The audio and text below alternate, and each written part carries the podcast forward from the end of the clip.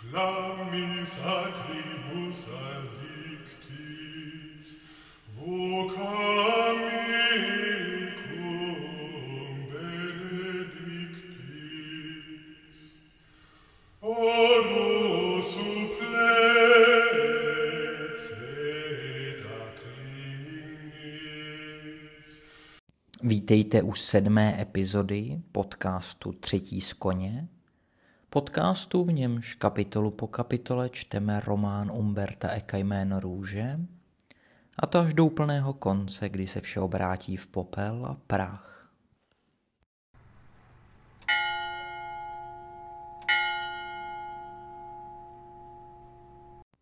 První den po noně. Dojde k návštěvě skriptoria a seznámíme se s řadou učenců, písařů a malířů iniciál a taky se slepým starcem, který očekává Antikrista.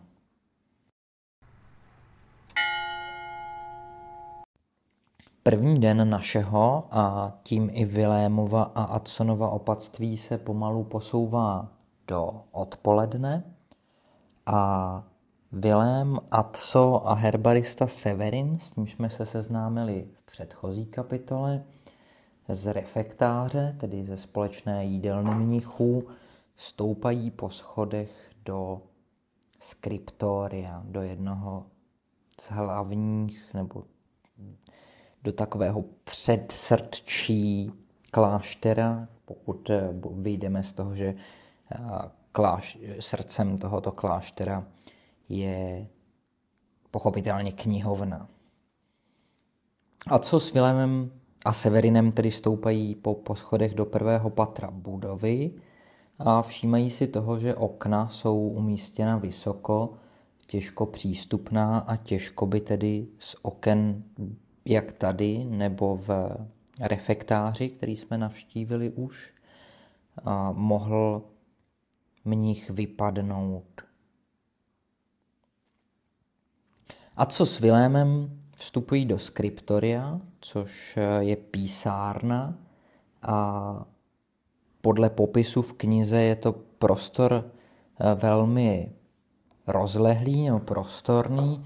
Je to prostor, který pokrývá celé první patro budovy a je to takový open space, dalo by se říct.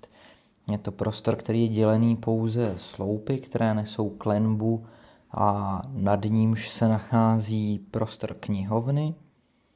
V každém případě tady je možné ten prostor patra, prostor v němž se skriptorium nachází, přehlédnout z jedné strany na druhou. Umberto Eco, když knihu psal, tak si k ní pořizoval různé náčrtky a ty jsou eh, publikovány nebo ty jsou reprodukovány v italském vydání, které mám k dispozici, takže eh, se mohu podívat i na to, jak si prostor skriptoria představoval sám Umberto Eco, přičemž tedy zjistíme, že to odpovídá tomu popisu v knize, jedná se o prostor otevřený, zatímco to pří, přízemní patro budovy je rozdělené vlastně na, na dvě poloviny, kdy jednu polovinu toho patra zabírá kuchyně, druhou polovinu zabírá refektář, tak skriptorium se rozprostírá po celé ploše toho prvního patra budovy a po podél stěn, po obvodu jsou umístěny stolky s pracovními místy mnichů, tak aby mniši, kteří pracují na psaní knih, jejich iluminaci a podobně, byli co nejblíže k oknům ke zdroji přirozeného světla. Budova, jak je zřejmé i z toho plánku, není, má uprostřed vlastně ten osmi, osmihraný světlík, který, jak se tady z toho popisu dozvídáme, je rovněž bohatě prosklený, takže rovněž kolem toho vnitřního světlíku jsou umístěny další, umístěna další pracovní místa pro další mnichy. Skriptorium je tedy dosti rozlehlé a není divu, protože v něm pracuje podle údaje v knize hned 40 mnichů, což znamená, že nebo může zde pracovat na jednou až 40 mnichů, což znamená, že celé dvě třetiny mnížského osazenstva kláštera se věnují práci s knihami a, a práci okolo knih. V to nepočítám tedy mnichy, kteří a, pracují s knihami, případně na, na výrobě knih mimo skriptorium, a, což jsou mniši, kteří například připravují kůži na pergamen a mniši, kteří a, připravují dřevo nebo, nebo kůži na vazby knih a podobně. A tedy už z těch počtů je zjevné, že skutečné ohnisko činnosti kláštera tohoto konkrétního kláštera spočívá právě v práci okolo knih. Důležitost práce související s knihami, nížské práce související s knihami, je pak zdůrazněna tím, a na což Severin tady upozorňuje, že mniši, kteří pracují ve skriptoriu, jsou zproštěni povinnosti účastnice bohoslužeb při terci, sextě a noně, tedy vlastně celý den, tak aby využili přirozeného denního světla, se věnují své práci ve skriptoriu a svou práci končí až po západu slunce, kdy se pak společně s ostatními mnichy účastní nešporů. Tady budu citovat z knihy, tedy jak je roz, využít prostor ve skriptoriu, protože ten popis mi přijde pěkný a těžko bych ho nějak parafrázoval, alespoň srovnatelně pěkně. Tedy místa, kde bylo nejvíc světla, byla vyhrazena restaurátorům, nejzkušenějším iluminátorům, malířům iniciál a kopistům. Každý stůl byl vybaven vším, čeho je k iluminování a opisování třeba. Kalamáři na inkoust, jemnými pery, která tu několik mnichů přiřezávalo tenkými nožíky, pemzou na uhlazování pergamenu, pravítky, podle kterých se dělají linky, na něž se pak klade písmo. Každý písař měl buď vedle sebe nebo nad šikmou plochou stolu čtecí pultík a na něm rozevřený kodex, který měl právě v práci. Stránku zakrývala pohyblivá maska, takže byl vidět jenom opisovaný řádek. Někteří u sebe měli i zlaté a jiné barevné inkousty. Jiní zase jenom četli a dělali si poznámky do svých pergamenů nebo na tabulky. Tím tedy máme asi učiněno za dost nějaké představy o tom, jak to ve skriptoriu vypadá a vzhledem tomu, že ve skriptoriu, přestože je neděle, je vlastně půlka kláštera, je v něm asi 30 mníchů, tak e, můžeme rovnou pokračovat v poznávání dalších z, o, z bratrů, kteří v klášteře žijí. A tady se dostáváme k noční můře každého introverta a každého, kdo si špatně pamatuje jména při nějakém hromadném představování, protože hned najednou poznáváme celou, řadou mní, celou řadu mníchů. My z těch předchozích kapitol už známe Abona, co by opata kláštera, Remigia z Varadžíne jako celerária kláštera, už jsme se potkali s Ubertinem z Kasále, už jsme se potkali s podivným stvořením Salvátorem a do skriptoria nás dovedl bratr herbarista Severin. Ve skriptoriu pak poznáváme mnicha z Německa, totiž Malachiáše z Hildesheimu, který je knihovníkem, a což je v tomhle opatství extrémně významná pozice. Je to extrémně významná pozice nejenom proto, že knihovník vládne knihovně a má velkou moc rozhodovat o tom, který mnich eh, bude mít k dispozici nebo se dostane k jaké knize z knihovny. A i přesto, že jde o italské opatství, tak je tady ta důležitá pozice svěřena Němci. Navíc tedy Němci rovněž nepříliš pohlednému, ono tohle není úplně e, e, opatství plné krasavců, A je tady stručný popis toho, jak Malachiáš vypadá a mně přijde, že vypadá trochu jako Severus Snape. Nicméně Malachiáš je, jak se na Němce z Dolního Saska sluší a patří, zdvořilý a tak Adsonovi s Vilémem představuje další mnichy, kteří se v klášteře, nebo v, kteří se v, právě ve skriptoriu nacházejí. Představuje jim Venancia ze Salvemeku, překladatele z řečtiny a arabštiny, znalce Aristotela, který byl bez pochyby nejmoudřejší ze všech lidí, což se obávám teda, že se týká spíš Aristotela než Venancia. A i v případě, že by se to týkalo Venancia, tak jeho chytrost nám nebude dopřáno úplně poznat. Nicméně k Venanciovi, kromě toho, že už víme, že to byl fešák, a taková zajímavost, všichni ostatní mníši mají ten svůj přídomek podle nějakého skutečného místa, které je možné dohledat a které je možné i dnes navštívit. Zatímco Venancius podle Umberta Eka pochází ze Salvemeku, což je podle všeho fiktivní místo.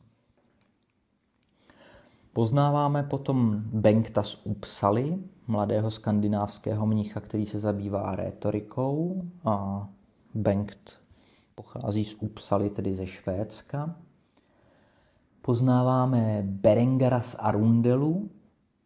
A Arundel je město v Anglii a Berengar v klášteře působí jako pomocný knihovník. Aymarda z piemonské Alessandrie.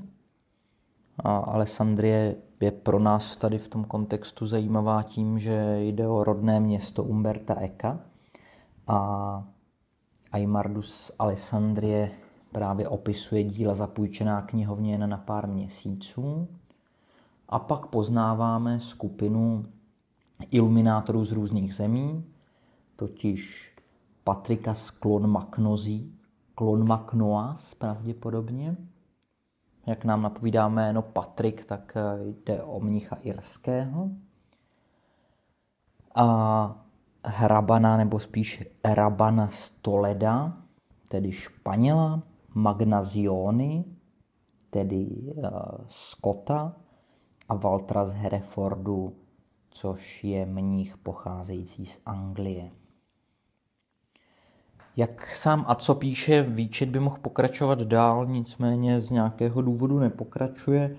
Už tady se vlastně setkáváme s mnichy, kteří pak dál v příběhu nebudou nějak významní, nicméně si tady v tom výčtu můžeme udělat určitou představu o tom, nejenom jak je klášter plný mnichů, ale že je plný mnichů ze všech možných koutů křesťanského světa, nebo ze všech koutů Evropy, což je vlastně na počátku 14. století poměrně překvapivé, alespoň pro nás medie středověké lajky, protože já minim, při nejmenším já mám představu, že tedy cestování ve 14. století nebyla žádná velká radost a pokud bych se rozhodl být mnichem, benediktinským mnichem, a živ přitom ve Skotsku. Asi bych hledal nějaký klášter spíše ve Skotsku, než abych se trmácel přes celou Evropu na sever Itálie. Pro nás a pro příběh je nicméně důležité to, že se dozvídáme z Malachiášových úst o tom, jak funguje knihovna.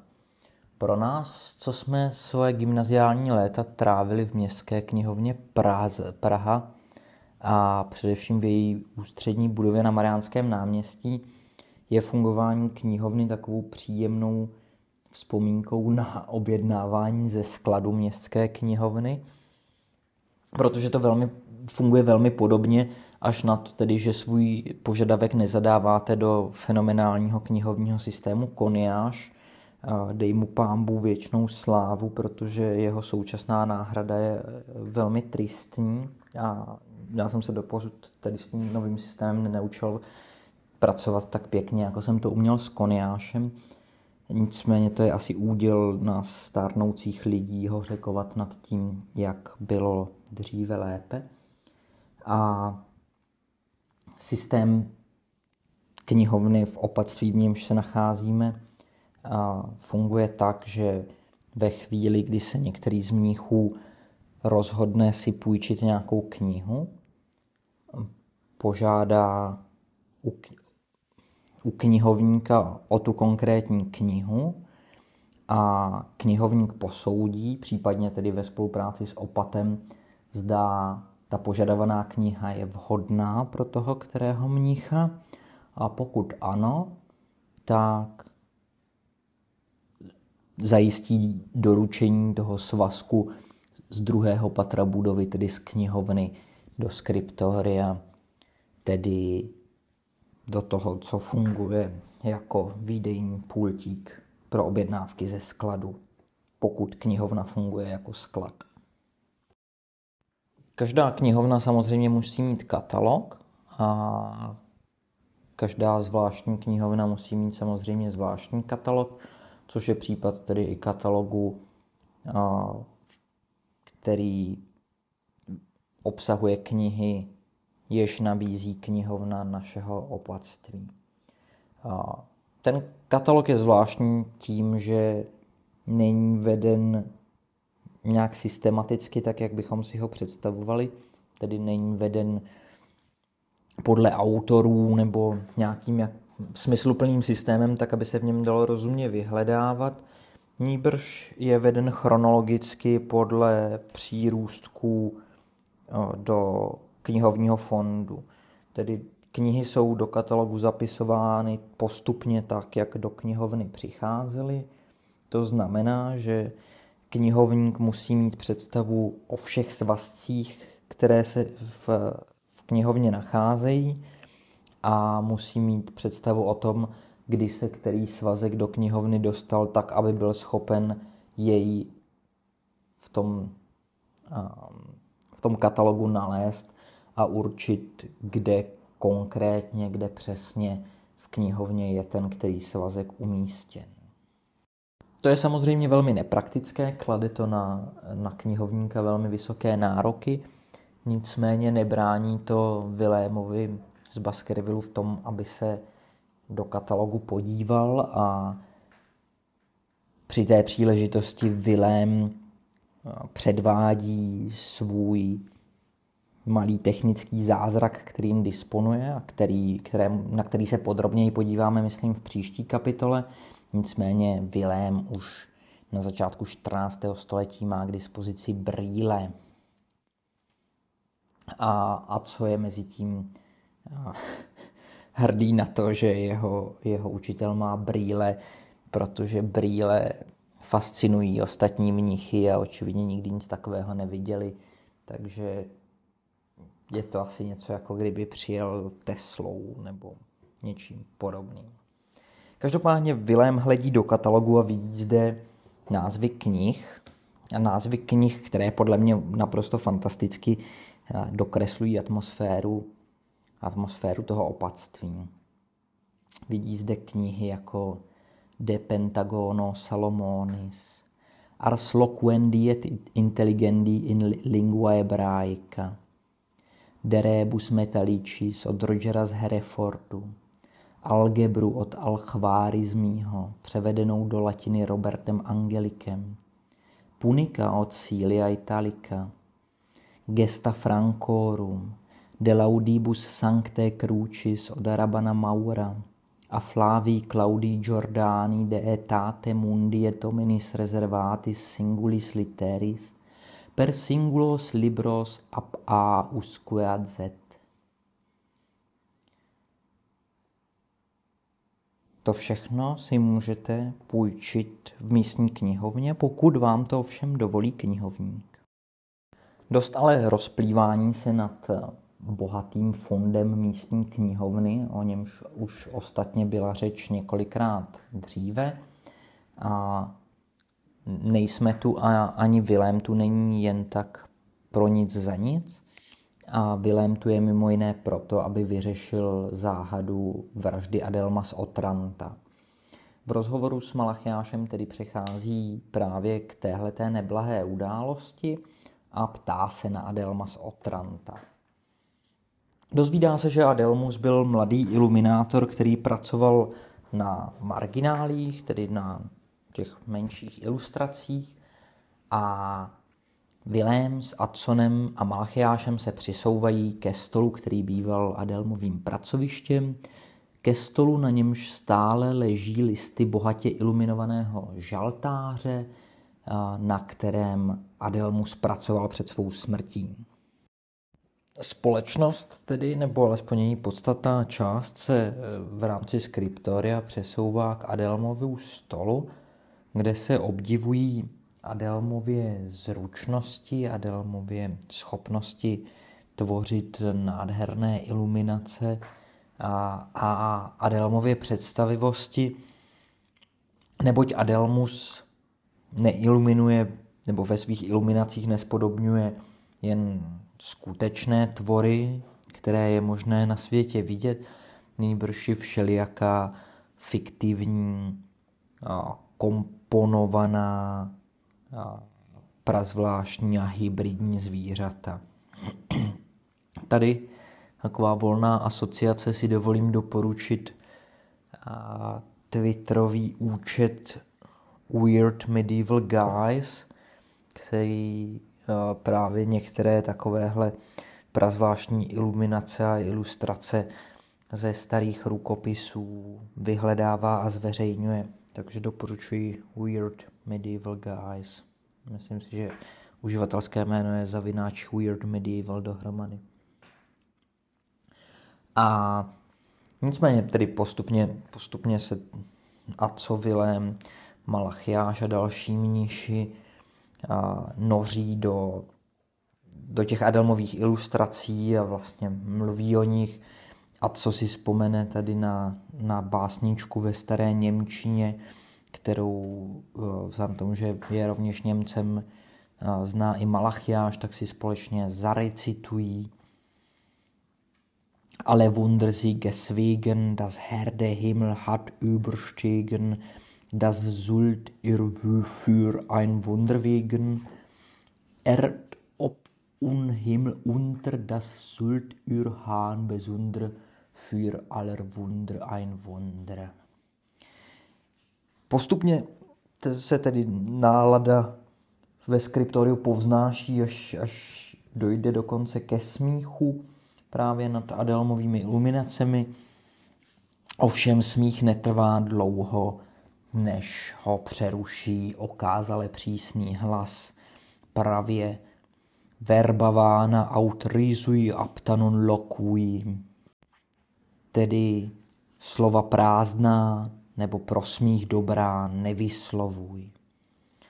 Tím, tímhle tím impozantním vstupem přichází na scénu další pro příběh velmi významná postava, kterou jsme ještě nepotkali, totiž Jorge z Burgosu. Jorge, nebo ctěný Jorge, také někdy je velmi starý mnich, myslím, že to je druhý nejstarší mnich v celém opatství po Alinardovi z Gotaferáty, každopádně po Alinardovi. A je to mnich tedy velmi starý, schrbený a celý bílý a i s bílýma očima, z čehož Atsocha tedy pochopí, že, že jde o mnicha slepého. Nicméně mnich ne mních. Jorge vstupuje do té diskuze a vstupuje do ní velmi razantně a pokárá všechny přítomné a pustí se do vysvětlování toho, že a, jo, tady vidím, že je tu výslovně řečeno, že Alinardus z Grota Ferrati je nejstarší, takže jsem, jsem se úplně nemýlil, to mám radost. Každopádně zpět k Jorgému a, a jeho morousovskému vstupu. Jorge přichází s tím, a je to takové to stařecké křičení na mraky, spojené s tím, že svět jde do kopru, všechno se horší, dnešní mladí nemají úctu k ničemu, zároveň tedy šmrnclé náboženským, apokalyptickým nahlížením na svět. A každopádně velmi chytré, velmi účené, vycházející z církevních autorit. Každopádně Jorge tedy, tedy kárá tady os, osazenstvo skriptoria, že se má věnovat věcem vážným, a zbytečně se nesmát, nebo pokud možno vůbec se nesmát, už vůbec ne nekreslit a postavičky a figurky, které převracejí a běh chod světa a neodpovídají tomu, jak svět skutečně vypadá. A Jorge nezůstává u tohohle morousovství, ale, ale dostává se až do, řekněme, osobní roviny, do osobní roviny v celku nehezké ve vztahu k Adelmovi. Říká, Adelmus, kterého nyní co mrtvého oplakáváte, se naopak do té míry těšil z růdnostmi, které plodil, že ztratil ze zřetele věci poslední a přitom ty zrůdnosti měly přece být jejich materiálním zobrazením. A prošel všemi, všemi říkám, a jeho hlas zněl slavnostně a výhružně, všemi cestami zrůdnosti. Za toho Bůh potrestal. Stěnému Chorchému se odváží oponovat Venantius, náš fešák Venantius. A dobře, nebudu, nebudu ještě úplně spojovat, byť asi všichni jsme knihu četli a všichni víme, co Venancia čeká. Nicméně Venantius. Venantius obviní Jorgeho z nespravedlnosti a odkazuje na debatu, která proběhla několik dnů, myslím dva dny před eh, tím popisovaným dějem, v níž Adelmus oponoval Chorchému, co se těch ilustrací týče, citoval přitom a Tomáše Akvinského jako velmi významnou církevní autoritu a Venantius, který už byl představen jako velký znalec Aristotela, připomíná, že on sám u velkého Aristotela našel slova, která um, jemu a Adelmovi dávají za pravdu a slova v tomto ohledu velice jasná. Ovšem v tuhle chvíli ho Jorge přeruší a prohlásí, že si na tu diskusi, která proběhla před dvěma dny, vůbec nevzpomíná a je starý, unavený a nehodlá v ní dál pokračovat. Každý asi známe tenhle ten trik, jak utéct z diskuze, která se nevyvíjí dobře, nicméně Venancius se tak úplně nenechá a podíví se nad tím, že se nevzpomíná a, a že se té diskuze účastnili i Bengt a Berengar, kteří jsou přítomní.